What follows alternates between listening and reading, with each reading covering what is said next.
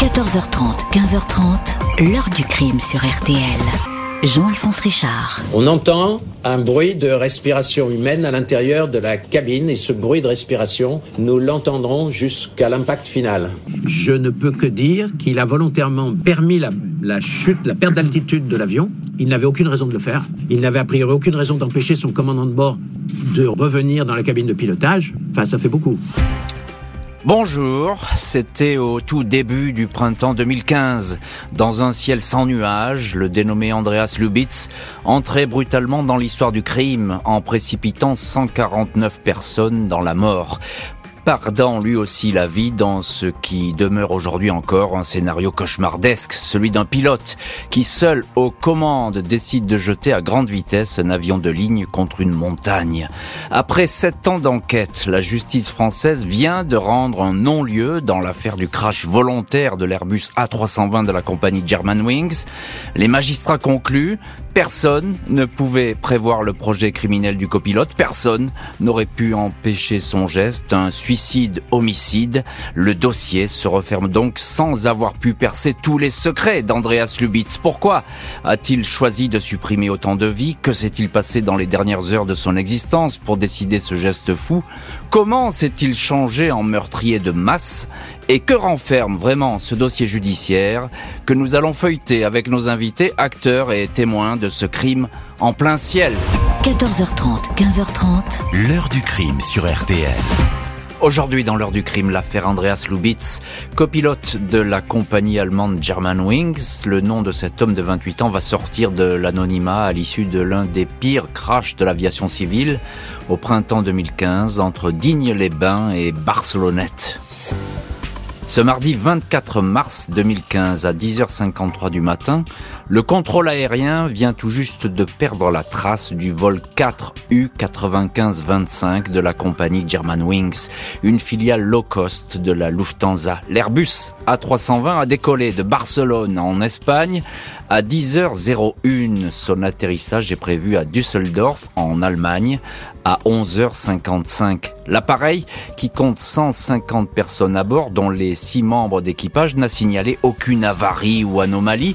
Il n'a pas déclenché de signal de détresse. Le centre de contrôle de Marseille a noté un début de perte d'altitude après que l'Airbus a commencé à survoler le territoire français, les Bouches du Rhône, puis le Var. Il est descendu progressivement à 7600 mètres au lieu des 11 000 mètres prévus, puis à 2700 mètres. Les contrôleurs ont essayé de joindre l'équipage, mais personne n'a répondu. Un autre avion qui volait dans le secteur a également tenté de contacter le vol 4 U9525, mais sans succès. La descente, qui s'apparente à une chute progressive, s'est poursuivie. À 10h40, l'alarme de bord s'est déclenchée pour prévenir de la proximité dangereuse du sol, puis plus rien, plus de communication, le silence, plus aucun point sur les écrans radars. À 11h10, le crash de l'Airbus de la Germanwings est confirmé. L'accident s'est produit dans une région au relief accidenté difficile d'accès, le massif des Trois Évêchés, dans les Alpes de Haute-Provence, au carrefour de trois petites communes, Prats, Haute-Bléone, le Vernet et Seine-les-Alpes. Dès l'annonce de la disparition, un hélicoptère du peloton de gendarmerie de haute montagne a décollé vers la zone. Le pilote a repéré le site grâce à quelques panaches de fumée sur les parois rocheuses. Sur place, en revanche, impossible de distinguer une trace de l'appareil. Il a été pulvérisé en percutant le massif. L'avion de plus de 60 tonnes et 40 mètres de long s'est comme désintégré. Les bouts d'avion, ils sont pas bien gros, quoi. On voit que ça a tout explosé, pulvérisé complètement, quoi. Parce qu'il a tapé comme s'il tapait dans un mur. Il a explosé complètement. Il n'y a vraiment plus rien. Je pense pas qu'il y ait des corps entiers, quoi en s'approchant du point précis de l'impact, près de la tête de l'estrope qui culmine à 2961 mètres, on distingue des milliers de débris métalliques, des bouts de plastique ainsi que des morceaux de corps humain éparpillés sur 20 000 mètres carrés. Retrouver des survivants est exclu, même si c'est la première mission confiée aux équipes de secours. Une défaillance humaine, une panne mécanique, impossible de savoir ce qui a pu se passer. Les responsables de la Germanwings, tout comme les autorités françaises et allemandes, excluent l'hypothèse d'une action terroriste. Tout le monde reste troublé par la chute progressive de l'Airbus. En fin d'après-midi, une boîte noire, celle qui enregistre les conversations à bord, est retrouvée exploitable bien qu'en mauvais état. Son décryptage est minutieux. 36 heures après le crash, le journal New York Times est le premier à en révéler la teneur. Le copilote a semble-t-il volontairement projeté son appareil contre la montagne à la façon d'un kamikaze. Il était seul aux commandes. Jeudi 26 mars, le procureur de Marseille, Brice Robin, confirme ce scénario hallucinant devant des familles de victimes médusées, sans toutefois entrer précisément dans les détails et alors que les recherches sur le terrain ne sont pas terminées. Jusqu'à 1200 gendarmes et sauveteurs vont arpenter la zone pas moins de 2870 fragments de corps seront collectés pour permettre au plus vite l'identification des malheureux. Un suicide, donc, celui du copilote, un suicide qui jette la consternation et l'effroi, et on va voir dans le chapitre suivant ce qui s'est vraiment passé dans cette cabine de pilotage. La boîte noire va révéler un scénario tout à fait effrayant. Pour l'instant, il y a ce crash et l'enquête criminelle euh, qui démarre. Bonjour, général David Galtier. Bonjour. Merci beaucoup d'avoir accepté l'invitation de l'heure du crime. Vous êtes euh, auteur d'un livre, Mon combat contre le crime, aux éditions Robert Laffont, et vous racontez cette, euh, cette histoire et cette, euh, cette découverte de ce crash. Vous étiez à l'époque commandant de la gendarmerie mobile de hier, au moment de ce crash, et c'est vous d'ailleurs qui allez vous emparer des investigations, ou plutôt qui allez être désigné pour superviser le, le, travail des, des, gendarmes sur place. Vous allez aller tout de suite sur place, général Galtier. Qu'est-ce que vous voyez Qu'est-ce que vous trouvez à ce moment-là dans cette montagne? Oui, c'est exact, monsieur Richard. Je vais, je vais me rendre sur place, mais non pas au titre de commandant uniquement de la gendarmerie mobile, mais de toute la zone sud, dont la gendarmerie mobile. Et c'est parce que justement, je me suis hum, trouvé précisément à, hier avec euh, les gendarmes mobiles, mais aussi aux moyens aériens et aux hélicoptères de la gendarmerie que nous mhm. avons pu nous rendre sur place directement euh, avec le procureur de la République, Brice Robin, que j'ai récupéré à Marseille au passage. Sur place, c'est la montagne. Nous y sommes euh, une quinzaine de minutes après euh, euh, le déplacement. il est un peu avant 13 heures. Et nous sommes frappés, frappés par le vide. on s'attend évidemment à voir des, des, des, bouts de ferraille, des bouts de mmh. carcasses d'avion, et, et on, on, tourne, on tourne quelques minutes interminables avec des pilotes comme Jean-Paul Blois qui, qui connaît parfaitement la zone, avec des mécaniciens, et, et on s'étonne, on s'étonne de ne voir que de, ne rien voir finalement. Des fumerolles. Ouais. Et de ne rien voir que des petits bouts de de de d'éclat qui qui semblent comme incrustés dans la montagne et qui reflètent le, pas le soleil du jour. Mais si vous voulez, c'est ce sont les fumerolles dues au kérosène qui nous confirment que nous sommes bien sur le site. C'est vraiment incroyable. Sur les lieux du crash. Et vous écrivez dans votre bouquin, Mon combat contre le crime, euh, vous, vous, racontez très bien euh, l'arrivée des premiers sauveteurs qui vont descendre, qui vont grimper dans cette montagne qui n'est pas facile d'accès. Et vous allez dire qu'ils sont complètement abasourdis par le spectacle qu'ils ont là sous leurs pieds. Oui, totalement, parce que je, je les aurai euh, très vite après, lorsqu'ils auront euh, l'opportunité de venir nous rejoindre à la scène. Nous avons fait une drop zone pour euh, recueillir les, les, les premiers témoignages des mm. sauveteurs qui sont médusés, parce que le spectacle est, est, incroyable. Ce sont des gendarmes spécialisés dans les secours les, les, mm. plus périlleux. Ils sont confrontés à des scènes de crimes terribles, des avalanches. Mais là, ils vont, ils vont être véritablement marqués par cet épisode. J'ai le souvenir de, du capitaine Nafrochou, qui est un, le commandant du, du PGHM de Josier, et qui euh, qui est, qui est vraiment marqué par euh, par ce qu'il a vu, euh, c'est-à-dire il s'attendait à, à, des à des corps, à des parties de corps, et, et, il n'y avait pour ainsi dire rien que des fragments des, des, des, ossements. Il, n'y a que il n'y a que des miettes, des, débris partout, hein, c'est ça. C'est parsemé de de, de, de petits fragments qu'il va falloir collecter d'ailleurs. Hein. Et, et, voilà, parce que nous pensons évidemment, alors il y a euh, bien sûr les secours, mais nous aurons très vite la conviction qu'il n'y a pas malheureusement de de, de, de, de survivants, mais euh, l'enquête avec ces sauveteurs du PGHM. On va accoler tout de suite les techniciens d'identification criminelle. Et ceux-là sont habitués à la mort, mais même eux vont être choqués par euh, euh ce, qu'ils vont voir et parce qu'ils vont être responsables de la collecte, la collecte de ces éléments biologiques qui vont mm. nous permettre ensuite d'identifier les victimes. Alors, c'est euh, pour eux très fort. Oui, on comprend bien et vous le racontez très bien dans votre livre cette émotion qui s'empare de, de vos hommes sur le terrain. Euh, Général Galtier, là on est au tout début. Évidemment, on n'a pas les, indications, les, précisions de, la fameuse boîte noire. Euh, qu'est-ce que vous vous dites, vous, Quel est votre sentiment? Euh, À quoi vous pensez? Comme ça. Alors, vous savez, nous sommes dans une période difficile parce que la menace terroriste existe, mais on n'a pas la conviction que, que ça peut être une menace terroriste. D'ailleurs, les, magistrats sont en accord avec nous à ce sujet, et c'est le pôle catastrophe de Marseille qui va être saisi. Alors, le, la panne mécanique, un, un geste incontrôlé, incontrôlable, et puis ce sont les enquêteurs spécialisés de la section de recherche de la gendarmerie des transports aériens. Euh, c'est mon ami Simon Pierre Delannoy et surtout un, colonel de réserve qui s'appelle Thierry Laforêt et qui est un pilote d'Airbus et qui nous dit mais moi j'ai déjà eu affaire à ce type de, de catastrophe et de crise. N'écartez pas, n'écartez pas le crash provoqué et ah, par un pilote ou un membre de l'équipage. Alors ça c'est très important ce que vous dites, euh, général Galtier. On a d'ailleurs en ligne notre deuxième invité qui lui connaît bien les avions et ancien commandant de bord euh, pour Air France. Bonjour Gérard Arnoux. Oui, bonjour, avec euh, un peu lointain dans l'hémisphère sud, j'espère vous me recevez. Eh bien, on vous reçoit, vous voyez, tout passe par la, la voie des ondes, c'est formidable. Vous êtes, euh, Gérard Arnoux, conseiller des familles de victimes françaises d'accidents aériens depuis 92 et auteur de l'ouvrage Le Rio Paris ne répond plus, c'est une autre catastrophe, Le Rio Paris ne répond plus, le crash qui n'aurait pas dû arriver, c'était paru aux éditions L'Armatan. Gérard Arnoux, le geste fou d'un membre d'équipage, c'est presque du jamais vu, non? Alors non, c'est peut-être jamais vu, euh, justement. Euh, j'ai en mémoire, alors j'ai pas évidemment les dates précises, mais j'ai en mémoire trois événements. Euh, il y a eu, alors surtout, il y a eu quelque chose de très important, mais très peu de temps avant cet accident, enfin avant cet accident qui, est un suicide, nous sommes bien d'accord, ça ne fait pas débat. Hmm. C'était une compagnie de, du sud-est de l'Afrique noire qui décollait j'ai plus le nom de cette compagnie, mais en tout cas, c'était un Embraer flambant neuf avec un équipage donc euh, local. Et il s'est produit exactement le même scénario. Le même scénario. Six semaines. Hmm. Six semaines avant, et euh, c'était cette fois-ci le commandant de bord qui s'est enfermé dans le poste de pilotage et qui a fait exactement la même chose. Euh, j'ai en mémoire. Oui, allez-y. J'ai en mémoire, et ça c'est dommage que ce soit passé inaperçu d'ailleurs, enfin je sais pas si ça aurait pu changer quelque chose vu la, le peu de durée entre les, événements de quelques semaines.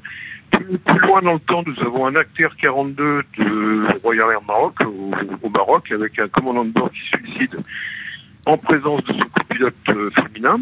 Oui, donc, nous donc, avons un, donc on va, on nous avons également un Boeing 737 d'une compagnie asiatique qui a disparu, euh, qu'on n'a jamais pu trouver, dont on soupçonne après enquête le commandant de bord est de tête et, hmm. donc c'est donc donc c'est effectivement ce que vous nous dites Gérard Arnoux, c'est effectivement un scénario qui est déjà arrivé, même s'il est rarissime. Les conversations entre le commandant de bord et son copilote vont suffire à déterminer ce qui s'est réellement passé au-dessus de la montagne française juste avant le crash. La première boîte noire retrouvée sur une pente de la montagne a vite permis de se faire une idée précise des circonstances de la catastrophe. On y entend toutes les conversations de l'équipage. Le commandant de bord, Patrick Sondheimer, 34 ans, pilote expérimenté, discute avec son copilote, Andreas Lubitz, 28 ans. Les échanges lors des 20 premières minutes sont tout à fait banals. À 10h27, le commandant annonce qu'il doit aller aux toilettes. Il informe Lubitz de prendre les communications radiophoniques. Il lui demande également de commencer à préparer l'atterrissage à Düsseldorf. J'espère, on verra, répond le copilote. Le commandant recule son siège, quitte la cabine, la porte du cockpit, comme le préconise la procédure depuis les attentats du 11 septembre, est automatiquement verrouillé. Sitôt le commandant parti, l'avion commence à perdre progressivement de l'altitude. 4 minutes et 7 secondes après son départ, le commandant Sondheimer revient, il demande l'ouverture de la porte mais n'obtient aucune réponse. On entend un coup sourd donné contre la porte, puis la voix du pilote qui s'exclame ⁇ Pour l'amour de Dieu, ouvre cette porte !⁇ Le commandant se sert d'une hache pour essayer d'entrer dans le cockpit. Aucun mot de Lubitz. Des passagers commencent à crier ⁇ Ouvre cette foutue porte hurle alors le commandant. Après 20 minutes de terreur et de tension, d'affolement et de cris, l'Airbus s'écrase. Andreas Lubitz a actionné le système de descente de l'appareil pour une raison qu'aujourd'hui nous ignorons totalement, mais qui peut s'analyser comme une volonté de détruire cet avion, indique le procureur de Marseille. L'enquête criminelle se poursuit. En France, en Allemagne, les questions abondent. Andreas Lubitz a-t-il agi seul? A-t-il été manipulé? Son action était-elle depuis longtemps programmée ou est-elle un pur coup de folie? A-t-il laissé une explication sur son geste? La police découvre alors le parcours de cet homme discret, presque effacé. Ces derniers mois, il partageait son existence avec celle de sa petite amie Goldbach, une institutrice de 26 ans. Tous deux habitaient un appartement à Düsseldorf. Lubitz n'a jamais fait parler de lui, un fils modèle, un père agent commercial dans une banque, une mère organiste pour la communauté protestante. Il a longtemps vécu avec eux dans la grande maison familiale de Montabor, une petite ville entre Cologne et Francfort. Il y venait chaque week-end. Il est décrit par ses connaissances comme un garçon normal, plutôt joyeux, même s'il est réservé. Les auditions de témoins menées par la police criminelle de Rhénanie-Palatinat s'enchaînent, vie privée et parcours professionnel. Le dossier est passé au crible. Lubitz est entré à la Germanwings en septembre 2013. Il affichait 630 heures de vol. Il avait toujours rêvé d'être pilote, inscrit dès l'adolescence dans le club de vol à voile de la ville de Montabor. Il avait d'ailleurs survolé, à bord d'un planeur, la région française où il écrasera un jour l'Airbus. Un accro dans son parcours retient l'attention. Alors qu'il avait été sélectionné, septembre 2008, par la Lufthansa pour suivre une formation de pilote, il a dû quitter les cours pendant une longue période, pas moins de neuf mois et demi. À une amie, il a confié qu'il souffrait de dépression, un burn-out. Lubitz est alors suivi par un psychiatre qui donne son feu vert à la reprise des cours. Il peut suivre le stage pratique de la compagnie quatre mois à Phoenix, en Arizona. Alors, ce scénario euh, tout simple de cet homme qui est névrosé, qui est enfermé dans cette cabine de pilotage, euh, est un peu trop simple. On va voir aussi qu'il peut être un dissimulateur et qu'il a parvenu à caché plein de détails sur cette névrose qui, qui le ronge. On va détailler tout ça dans le chapitre suivant. Euh, Général Galtier, vous menez les investigations au sol, vous évidemment côté français. Lorsque vous prenez connaissance de ces éléments effarants, euh, ces conversations dans le cockpit, euh, quelle est votre, votre réaction, vous et puis aussi le, le procureur de Marseille qui est extrêmement choqué par ce qu'il découvre? Oui, il y a effectivement euh, dans la nuit euh, qui précède la rencontre du procureur avec les familles euh, cette découverte de, ces conversations grâce à la boîte noire qui a été retrouvée mhm. tout de suite. C'est ce qu'on appelle le cockpit voice recorder, boîte noire qui est en fait une boîte orange, mais mhm. il y en aura deux. Et, et celle-ci nous révèle effectivement le déroulé, le déroulé exact des faits et va nous permettre de mieux comprendre à la fois la volonté euh, du copilote de, de, tout verrouiller et de se projeter, de projeter l'avion avec ses passagers contre la montagne, et l'impossibilité pour mmh. les autres membres de l'équipage, malgré leur, euh, leurs essais de, de, de, de, rentrer, de pénétrer dans ce cockpit. Vous savez qu'après les attentats euh, de 2011, il y avait eu des, de nouvelles directives pour fermer le, le cockpit mmh. de la part des pilotes. Et c'est ce qui va se Septembre 2001 depuis les, attentats à New York hein, contre le World Trade Center. On avait changé les procédures. Euh, on entend. Alors, il parle pas Lubitz. Encore un mot, général euh, Galtier. Il parle pas Lubitz, mais on a passé le son du, du procureur de Marseille qui dit on entend cette respiration.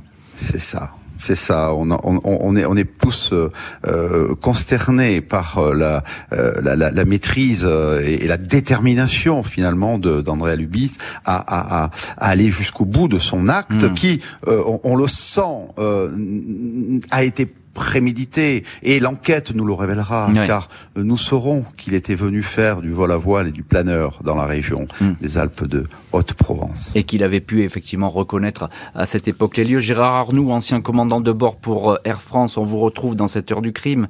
Je parlais de cet incident lors de sa formation à Lubitz avec ce, ce burn-out euh, qu'il a éloigné de, pendant neuf mois et demi de cette formation. Est-ce que cet incident aurait dû alerter tout de même la, la compagnie, la Lufthansa?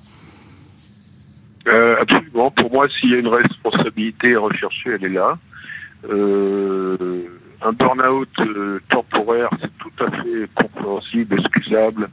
Puis l'intensité de la formation pour accéder au cockpit d'un avion Link, les jeunes sont soumis à rude épreuve.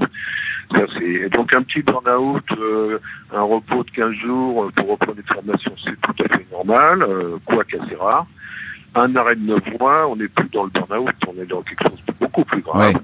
On est dans une dépression. Cette dépression, ce pilote n'aurait jamais dû reprendre sa formation. En tout cas, je peux vous garantir que ce ne serait pas arrivé euh, dans la plupart des compagnies du monde.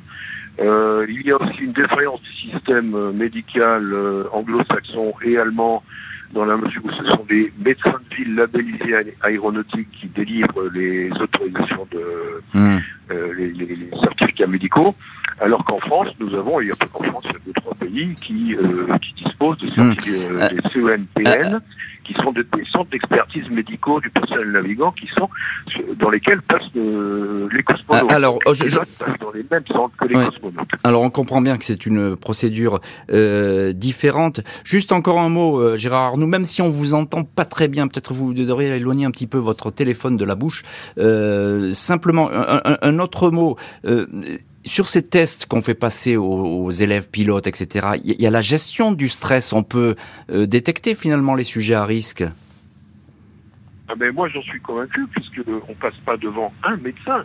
On passe une journée complète, on passe devant une dizaine de médecins, chacun dans sa spécialité. On passe devant un psychologue, bien sûr, et enfin on passe devant un général qui valide, euh, qui valide la journée. Donc, euh, bien évidemment, que ce n'est pas un seul médecin qui décide Hmm. dans les centres d'expertise médicaux français. Oui, donc ça, c'est là, c'est très très encadré. Euh, donc vous, vous le confirmez, hein, c'est important parce que de, de le répéter, euh, il y a eu une erreur de fait d'entrée, c'est-à-dire que cet homme-là, il n'aurait pas jamais dû voler. Hein.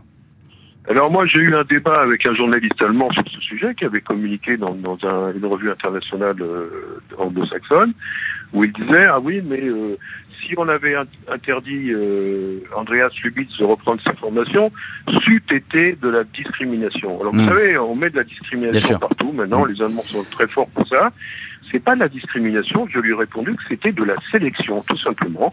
Tout le monde n'est pas fait pour accéder au cockpit d'un avion de ligne, euh, et c'est tout à fait normal qu'il y ait des sélections. Et les gens qui, ont- qui présentent des fragilités psychologiques profondes ne devraient pas Ne- pouvoir Ne, de- accéder ne au devrait pas voler, ne, ne devrait pas voler, on vous comprend bien et c'est parfaitement clair ce que vous racontez. Le problème ici, c'est que le copilote a caché un mal qui ne cessait de s'amplifier et qui allait peut-être mettre un terme à son rêve de devenir commandant de bord, une peur qui le rongeait intérieurement. Lundi 23 mars 2015, veille de la tragédie, Andreas Lubitz ne montre aucun signe d'inquiétude ou de stress selon le témoignage de sa compagne, recueilli par les enquêteurs. Quand je suis rentré, dit-elle, nous sommes allés faire les courses pour la semaine, nous avons tout rangé, nous avons dîné, puis nous avons regardé la télé. Malgré ce calme apparent, le copilote est miné par des problèmes de vue. Comme j'ai peur de devenir aveugle, je ressasse cette idée sans cesse et le stress augmente, écrit-il dans un email adressé à son médecin 14 jours avant le crash. Le dossier médical saisi par la police, transmis à la justice française, montre que l'intéressé a consulté ces cinq dernières années pas moins de 41 médecins différents. Il se plaignait de ne voir que 30% des objets et évoquait des flashs lumineux. Décembre 2014, un examen détecte un début de DMLA, maladie dégénérative qui peut rendre aveugle. Pas moins de sept docteurs consultés le mois précédant le drame. Un de ces praticiens confie au policier avoir examiné un homme peu sûr de lui et sous pression. À un proche, il confie alors que la vie, compte tenu de cette perte de vue, n'a plus aucun sens. Selon l'enquête et à la lecture des rendez-vous médicaux, il apparaît que cette peur de devenir aveugle a déclenché une profonde névrose. Le 10 mars, Lubitz écrit à un psychiatre Si je n'avais pas ce problème aux yeux, tout irait bien. Le spécialiste note soupçon de psychose menaçante. Le lendemain, une médecin généraliste partage le même diagnostic suspicion de psychose, complexe de troubles psychosomatiques. Le 16 mars, le psy délivre un arrêt de travail jusqu'au 29 mars. Il prescrit un somnifère puissant tout en précisant sur sa pas de délire, pas d'hallucination, pas de tendance suicidaire. Andreas Lubitz n'aurait pas dû travailler le 24 mars, jour du vol Barcelone-Düsseldorf, mais il est passé outre l'obligation de repos. Les policiers trouveront son arrêt de travail déchiré à son domicile. Et voilà un homme qui a donc caché à la Germanwings ses multiples consultations et la mise au repos exigée euh, par les praticiens.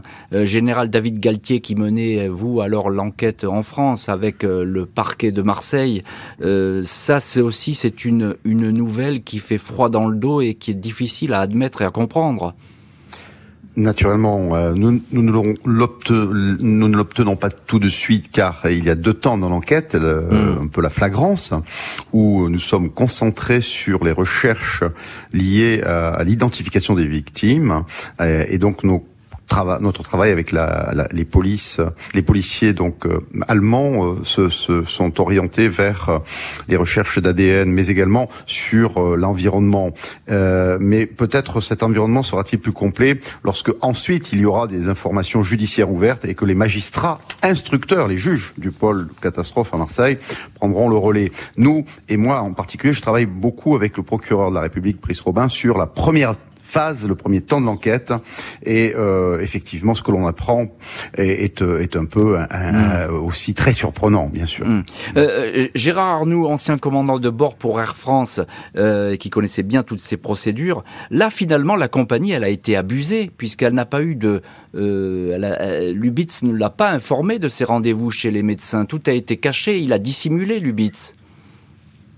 Alors euh, oui, je suis bien d'accord. La compagnie ne pouvait pas le savoir dans le système euh, médical allemand. Euh, ça n'aurait jamais pu se produire dans le système médical français, puisque la DMLA aurait été diagnostiquée forcément lors de la visite annuelle et l'interdiction de voler aurait été immédiatement prononcée euh, vis-à-vis de la compagnie. Hmm. Donc ça ne peut pas arriver dans un système élaboré comme le nôtre. Hmm. Donc là, il y, a une, il y a vraiment, c'est effectivement la faillite du système.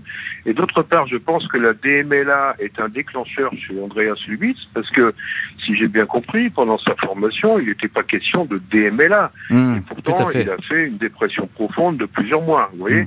Donc la DMLA, euh, oui, certes, mais euh, c'est plutôt un déclencheur chez un un, individu qui, qui, avait des problèmes psychiatriques à l'évidence, mais qui n'était difficilement détectable. Bien sûr. encore un mot très court, Gérard Arnoux. Euh, il, a consulté des dizaines de médecins. Ces médecins, ils sont pas censés euh, rapporter euh, l'état de, de, ce patient à la compagnie? Ils savent qu'il est pilote. Ah ben ça, ben là, le, oui, enfin, moi je le pense, mais maintenant savez bien qu'en matière de médical, il y a le, secret médical. Maintenant, le secret médical, il peut peut-être trouver ses limites euh, quand on met en danger, effectivement, euh, la vie de 150 à 200 personnes. Donc euh, là, il y a une vraie question à se poser. Mais encore une fois, si on était devant un centre d'expertise médicale du personnel navigant, je comprends bien. Ça, ne serait pas arrivé. ça ne serait pas arrivé. Le risque de devenir aveugle est-il le déclic qui a poussé le copilote à commettre le pire, ou bien avait-il planifié, mûrement réfléchi son geste? La justice cherche à comprendre. Avant de se suicider et de foudroyer les passagers du Barcelone Düsseldorf, Andreas Lubitz aurait déclaré un jour à sa compagne Catherine Goldbach Un jour, le monde entier connaîtra mon nom et se souviendra de moi. La jeune femme explique qu'elle n'avait pas compris à l'époque le sens de cette phrase énigmatique. Entendue par les policiers, elle décrit un homme en mal de confiance en soi.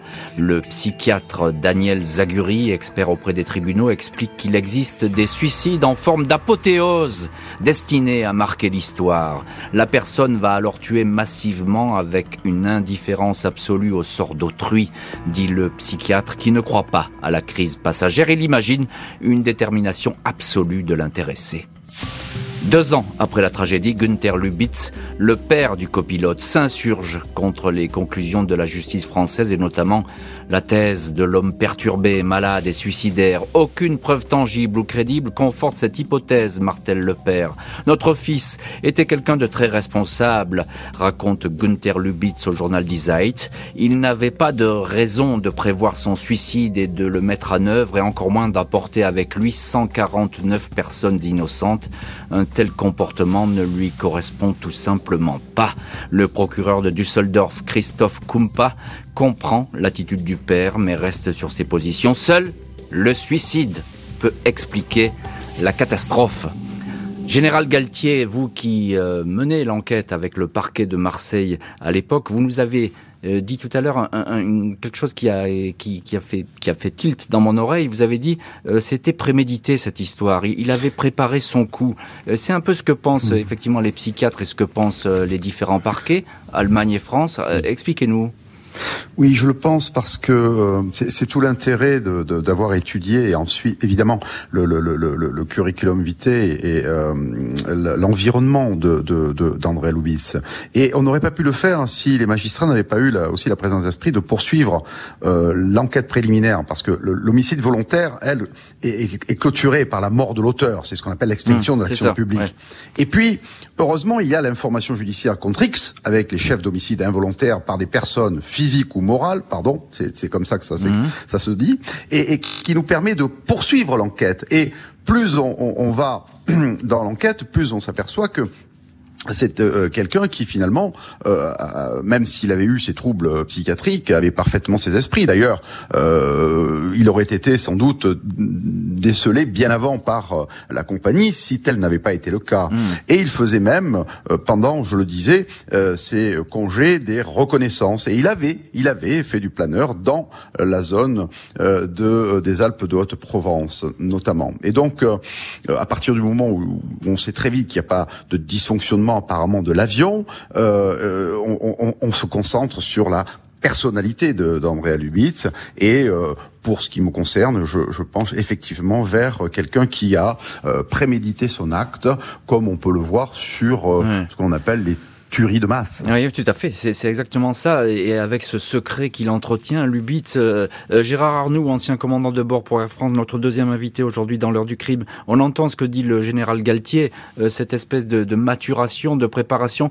C'est le pire des cauchemars qui puisse arriver finalement dans un avion et dans un cockpit, cette histoire.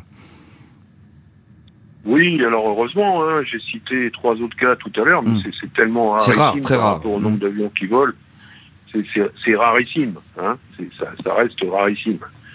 Euh, euh, par ailleurs, euh, je suis d'accord avec le général, hein, le, le, le, scénario est, est, absolument incontestable. Le père est dans le déni, bon, certes, on, peut, on peut, le comprendre, mm.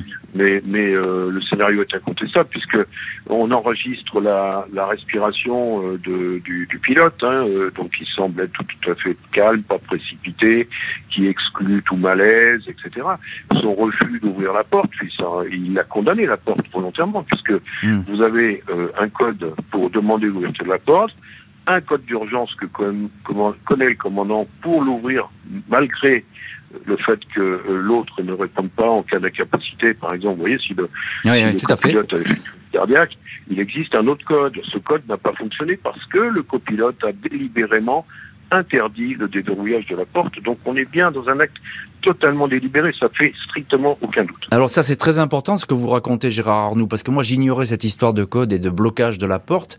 Donc là on est vraiment dans quelque chose de, de délibéré, quelqu'un qui avec calme sait exactement la trajectoire qu'il va prendre et va faire descendre l'avion contre le massif montagneux, c'est bien ça Absolument. En plus, il utilise les commandes normales de vol. Il n'y a pas de panique il met le vol dans le mode euh, l'avion en mode speed descente dans le premier temps, puis après en open descente, c'est ce qu'on fait hmm. quand on fait descendre l'avion. Normalement, il le précipite pas. Euh, il, il aurait pu, hein, éventuellement, euh, pousser les commandes à fond. non, il, il, était dans un dans son scénario certainement prémédité, en effet, oui. L'enquête va donc rester obstinément euh, fixée sur un suicide dévastateur et monstrueux. Reste à savoir si, comme le pensent certaines familles de victimes, le drame était prévisible et aurait pu être évité. 21 février 2022, après sept ans d'enquête, les trois juges du pôle accident collectif au tribunal judiciaire de Marseille rendent une ordonnance de non-lieu. Selon les magistrats, nul n'avait eu connaissance de l'intention suicidaire qui animait Andreas Lubitz. Personne n'aurait pu l'empêcher de commettre son geste. Aucune faute n'a été commise par l'entourage du copilote. Les proches de l'intéressé, famille, compagne, ses collègues de travail, ses supérieurs hiérarchiques, les médecins, tout monde est exonéré de toute responsabilité pénale. L'infraction d'homicide involontaire au pluriel n'est pas constituée, les poursuites abandonnées. Andreas Lubitz aurait dissimulé sa folie suicidaire au point de la rendre indétectable. Selon une expertise psychiatrique versée au dossier, Lubitz personnalité névrotique aux traits obsessionnels, se ressentait déjà comme mort, il avait choisi une fin grandiose, vivant et mourant en pilote lors d'un suicide homicide de masse, un suicide apothéotique. Un suicide en apothéose, donc, comme le disait d'ailleurs le, professeur euh, Zaguri. Euh, Gérard Arnoux, euh, cette, cette histoire de la German Wings, est-ce qu'elle a changé la donne en matière d'aviation civile, de sécurité et de procédure?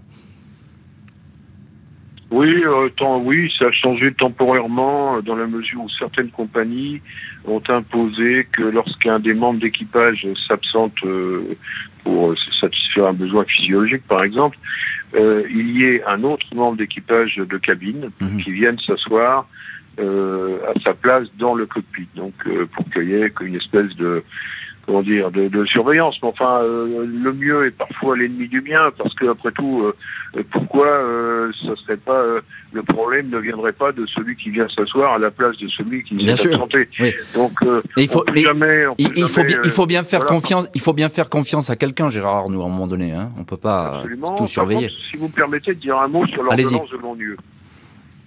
Euh, moi, je pense que je ne sais pas si les familles sont encore les dans les délais, mais vous savez que moi, j'ai je suis conseiller de, de famille de victimes. Je suis moi-même partie civile dans, dans l'Orient. Je l'ai été dans Concorde, je l'ai été dans euh, Saint-Odile. Euh, nous avons contesté l'ordonnance de non-lieu euh, pour l'Orient euh, devant la Chambre de l'instruction qui nous a donné raison. Hmm.